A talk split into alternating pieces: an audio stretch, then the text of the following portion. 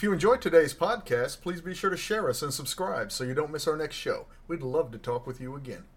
I seem to have a bit of a frog in my throat, folks, so uh, enjoy my sexy deep voice this time. Let's get right into it. Tim Scott has met the requirements to participate in the third Republican primary debate next week. He had met the 4% polling metric but was struggling to satisfy the 70,000 unique donor requirement. His campaign announced Tuesday the goal had been met and he will be on the debate stage. Vivek Ramaswamy, who surprised people at first and drummed up interest among the GOP base, the base that wasn't already anointing Donald Trump at least, appears to have tarnished quite a bit. In a recent Des Moines registered NBC News Mediacom poll, Vivek found himself trailing Haley, DeSantis, and Scott at just 4%. In a South Carolina poll, the numbers were much worse. Ramaswamy earned 1. 1% support. Mike Pence scored 2%, and he dropped out not long after this poll. What happened? Some have suggested that as time passed, his shtick became tired. Perhaps the more he talks, the less he seems to actually know. Maybe being brash and rude is a dance only Trump can pull off. Regardless, his campaign is doing a huge ad buy that will kick off tomorrow with 8 million aimed at Iowa and 4 million for New Hampshire. He doesn't look to be going gentle into that good night. DeSantis and Haley continue their battle for second with a dead heat in the Iowa poll at 16% each. But in the South Carolina poll, Haley crushes DeSantis 22% to 11%. As a former governor of South Carolina, it appears they remember her fondly. With independents, the numbers have flipped. In August, DeSantis was chasing Trump's 21% with his 19%, while Haley languished at 10%. Now, Trump has increased his share to 33%, and DeSantis has dropped to 12%, while Haley has surged up to 22%. The numbers suggest one advantage Haley has is she is polling well across multiple demographics, but truly none of the contenders have pulled much, if any, voters away from Trump. Biden's new primary challenger, Dean Phillips, is not exactly coming in hot. In a recent Quinnipiac poll, he only garnered 6%, trailing Marianne Williamson at 8% and Biden at 77%. Dean has loaned his campaign $2 million, saying he would not seek outside fundraising groups working for him, instead, focusing on small donors. But stepping out to run for the nomination has shown a light on the Minnesota House member, though, and there are already some interesting tidbits. The Daily Beast is reporting Phillips may have some issues to explain regarding some DC property he purchased in 2019 for $1.5 million cash and then immediately borrowed $1.3 million against it. The townhouse is owned by a real estate holding company, a company whose sole member is Dean Phillips. The company also owns Phillips' $2.9 million 37 acre farmhouse estate in Middleburg, Virginia. This holding company is something Phillips forgot to mention on his disclosure reports. For a member of the Ethics Committee, this is doubly concerning. Former Democratic primary challenger and now independent candidate Robert F. Kennedy is likely happy to see his numbers in a recent Quinnipiac University poll on Wednesday. In a three way matchup between Trump, Biden, and Kennedy, Biden earned 39%, Trump 36%, and Kennedy 22%. Among independents, Biden was at 30%, trailing Trump at 31%, as he trailed Kennedy at 36%.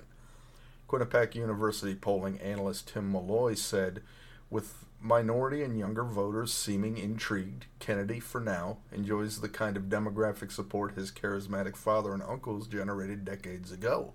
This is shaping up to be a wild election cycle. Senator Tommy Tuberville continues his hold on approving senior military nominees. The senator wants the Pentagon to reverse its policy of providing leave for members to travel out of state to seek abortions when stationed in a state without legal means to get one. Almost 400 senior military member promotions have been stalled for months by this, creating stress and affecting military readiness at a time least forgiving for troubles in leadership. Normally, these promotions are wrapped up in a single piece of legislation and approved en masse by voice vote. A single senator can place a hold on it, though, and this is what Tuberville is doing. The Senate has tried to convince him to release the hold so the promotions can go through and the military can get back to operations without acting commanders and backed up promotions, but to no avail. Senate Republicans took firmer action Wednesday, holding the floor for four hours, going nominee by nominee, forcing Tuberville to object to each, which he did 61 times. The Senate was able to get three promotions through, but because of the hold and procedures, it took three days and six votes to accomplish. Admiral Lisa Franchetti will lead the Navy and is the first woman to serve as a Pentagon service chief and hold a seat on the Joint Chiefs of Staff. General Allvin will be the Chief of Staff for the U.S. Air Force, and Lieutenant General Christopher Mahoney will serve as the Assistant Commandant for the Marine Corps. The Marine Corps was especially in need. Despite the recent appointment of their new Commandant, he had labored as acting commandant while serving as assistant commandant. It didn't improve after his confirmation, as his new assistant's confirmation was also being held up. Well, while going for a run Sunday, General Smith suffered a heart attack. Luckily, bystanders called 911 and were able to perform CPR, likely saving his life. Smith is still hospitalized, and with no confirmed assistant commandant to take charge yet, Marine Corps Headquarters Lieutenant General Karsten Heckel has stepped in for now. Last month, the Commandant worried that his punishing workload was not sustainable, and now it has nearly killed him because Tommy Tuberville wants to play games. Two Republican House members will not seek re election next year. Colorado's Ken Buck and Texas's Kay Granger both announced their decisions Wednesday. Kay Granger is a former teacher and two term mayor of Fort Worth, Texas. She was elected to the House in 1996 and has been there since, making her the longest serving Republican in the House. She is the chair of the House Appropriations Committee. Several of the members of her committee joined her in opposing the Freedom Caucus firebrand Jim Jordan for Speaker, and it would be fair to speculate that she organized that bloc to do so. In her statements, Granger said it is time for the next generation to step up and take the mantle and be a strong and fierce representative for the people. Ken Buck has a storied past. A former college football player, Buck received his Juris Doctor from the University of Wyoming and eventually worked for then Wyoming Congressman Dick Cheney on the Iran Contra investigation. After that, Buck worked as a prosecutor for the Department of Justice and eventually joined the Colorado U.S. Attorney's Office. In 2001, his career took a turn for the worst when he met with defense attorneys about a case he felt was not worth pursuing. He was reprimanded and required to take ethics classes and did not last much longer there. Buck was then elected the district attorney for Weld County, and during his time there, he raided a tax preparer because he thought Social Security numbers were being stolen by illegal immigrants. The ACLU sued Buck's office, and the affair cost the county $150,000. In another controversy, Buck refused to prosecute a rape case, even with a taped confession from the assailant, and actually pressured the victim not to pursue it, as reported by the Colorado Independent in 2010. That story made headlines, likely because at the time Buck was running for United States Senate. He came close but was dragged down by his checkered past. Ken Buck then ran for the House of Representatives, first targeting Democrat Mark Udall's seat, but when fellow Republican Cory Gardner announced he was running for it, Buck pivoted to run for Gardner's seat and won, assuming office in 2014. He won four subsequent re election bids and serves on the Judiciary and Foreign Affairs committees. Buck is a member of the hard right House Freedom Caucus. Despite this association, Buck has not been a very good soldier. In 2020, he did join 125 other Republicans in signing an amicus brief in support of a lawsuit contesting the results of that year's presidential election results, the new Speaker of the House being the leader of that effort. Buck didn't support Republicans trying to challenge the results on January 6, though, joining six others in voting against that. Buck is also notable for standing with the FBI against the attacks of the previous administration, not supporting the impeachment proceedings against President Biden, and taking the ongoing indictments against Trump actually seriously. Again, sending mixed signals to his far right buddies, Buck was one of the gang of eight members who voted to oust Kevin McCarthy to light the fuse on the month long bonfire seeking a new speaker. During that fiasco, however, Buck asked both initial nominees, Steve Scalise and Jim Jordan, if the 2020 election was legitimate. Both had tried to overturn the results on that fateful day in January and wouldn't answer him, so Buck voted present during the nomination conferences and against his Freedom Caucus leader on the floor. In another past questionable action, Buck was caught pressuring a Colorado Republican Party official to put candidate David Stiver on the primary ballot for the 2020 election for District 10 in Colorado, even though that person did not receive the required 30%. The official, Eli Bremer, stood his ground and was later vindicated. Ironically, Bremer ran for the Senate in 2022 but was eliminated at the state convention when he didn't receive the required 30% of the vote. For Ken Buck, though, as a former lawyer calling from his lofty Washington Heights down to a state level party member trying to get him to falsify official documentation is stunning. It's also a bit hypocritical when Ken Buck seems to suddenly have a newfound respect for election rules.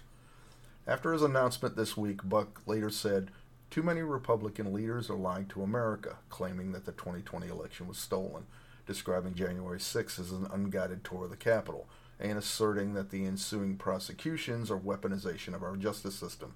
These insidious narratives breed widespread cynicism and erode Americans' confidence in the rule of law. There was no doubt the radical right wing of the Republican Party was coming for him, with unnamed sources saying the knives were out for him. But with Trump calling Buck weak, it would have been nice to see him fight back and make the GOP try to primary him. The first substantive bill under the Mike Johnson administration in the House is already making waves.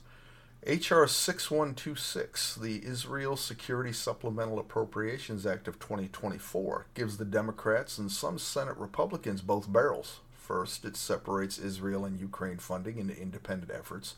Despite the desires of the White House and the Senate, this bill only deals with funding for Israel. Second, the Speaker wants offsets to pay for it, to take already appropriated funds and redirect them to this effort. This is not a requirement, and there are already complaints that it's not necessary and it will slow down the process. Of course, each side of the issue will suggest the other is playing politics, but really it's all politics and they all play it. The funds he wants to redirect, 14.3 billion, are to be taken from the 79.4 billion allocated for the IRS under the Inflation Reduction Act of 2022. The Republicans say they are protecting middle class Americans from a weaponized IRS, and the Democrats say the Republicans are protecting billionaires, the same tropes. The bill passed the House Thursday, 226 to 196, with 12 Democrats joining Republicans to pass it. Republicans Marjorie Taylor Greene and Thomas Massie voted against it, however. The bill still has to go down the hall to the Senate, where it will not be well received.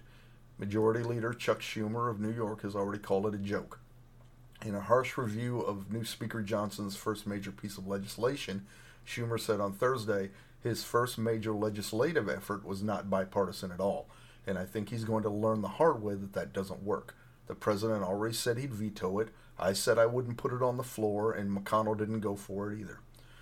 Yes, Republican Minority Leader Mitch McConnell supports the idea of rolling Ukraine and Israel funding into one bill as well. Johnson also looks to be planning to tie Ukraine aid to U.S. border security soon. His GOP comrade in the Senate, Mitch McConnell, does agree with that idea. It's clear that new Speaker Mike Johnson is going to play hardball. With the impending budget continuing resolution expiring in two weeks and appropriations bill just starting to move through his chamber again, it's a dangerous game to pick a fight with the Democrat controlled Senate.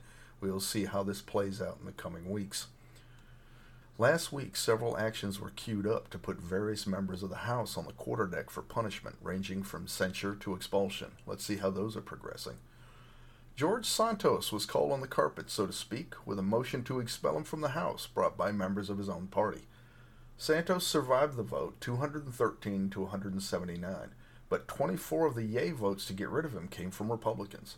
He is dividing the conference. 31 Democrats voted against expelling him, though, with one, Jamie Raskin of Maryland, saying it's a terrible precedent to set expelling people who have not been convicted of a crime or without internal due process. Seeing votes not follow party lines in lockstep is encouraging. As seems to be standard procedure, reps went to Twitter afterward to act like teenagers, with Republican Steve Womack of Arkansas, who voted to expel Santos, saying last night the House saw its shadow. Unfortunately, this means there will be two more weeks of Santos. That's pretty funny, though. Santos responded, Instead of being home, taking care of your son, you're sitting pretty in the swamp, referring to Womack's son, who pleaded guilty last month to distributing meth. You can't make this stuff up, folks. Rashida Tlaib was facing censure for anti Semitic activity, sympathizing with terrorist organizations, and leading an insurrection at the United States Capitol complex. It failed being tabled 222 to 186. Every vote to bring it to the floor was from Republicans, but 23 other Republicans supported setting this aside. Republican and House Freedom Caucus member Chip Roy said the bill was deeply flawed and made legally and factually unverified claims. And back to Twitter they went, with Marjorie Taylor Greene constructing a polite, well considered. I'm sorry, I couldn't finish it. No, of course she was batshit crazy, like always. Going after fellow GOP member Chip Roy of Texas, Greene, Greene ranted, You voted with the Democrats to protect terrorist Tlaib. You hate Trump, certified Biden's election, and could care less about J6 defendants being persecuted. She accused Roy of trying to kick her out of the HFC and complained that the group still has, quote, CNN wannabe, Ken Buck, and, quote, vaping, groping Lauren Boebert.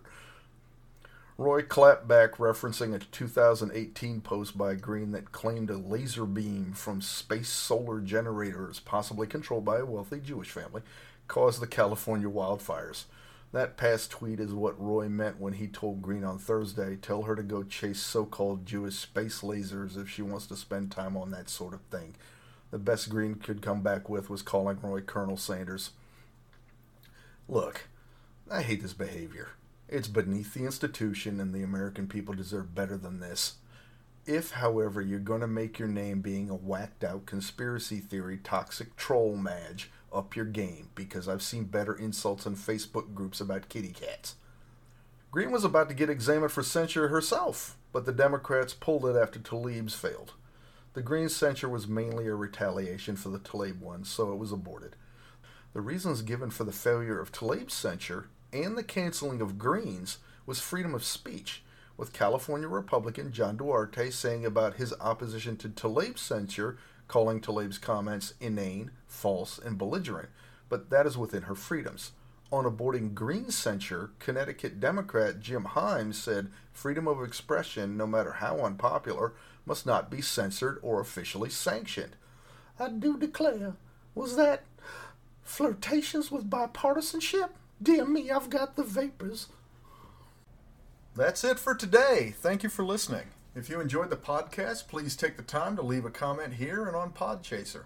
It helps us know how we're doing and what topics you'd like to hear in the future. Have a great day.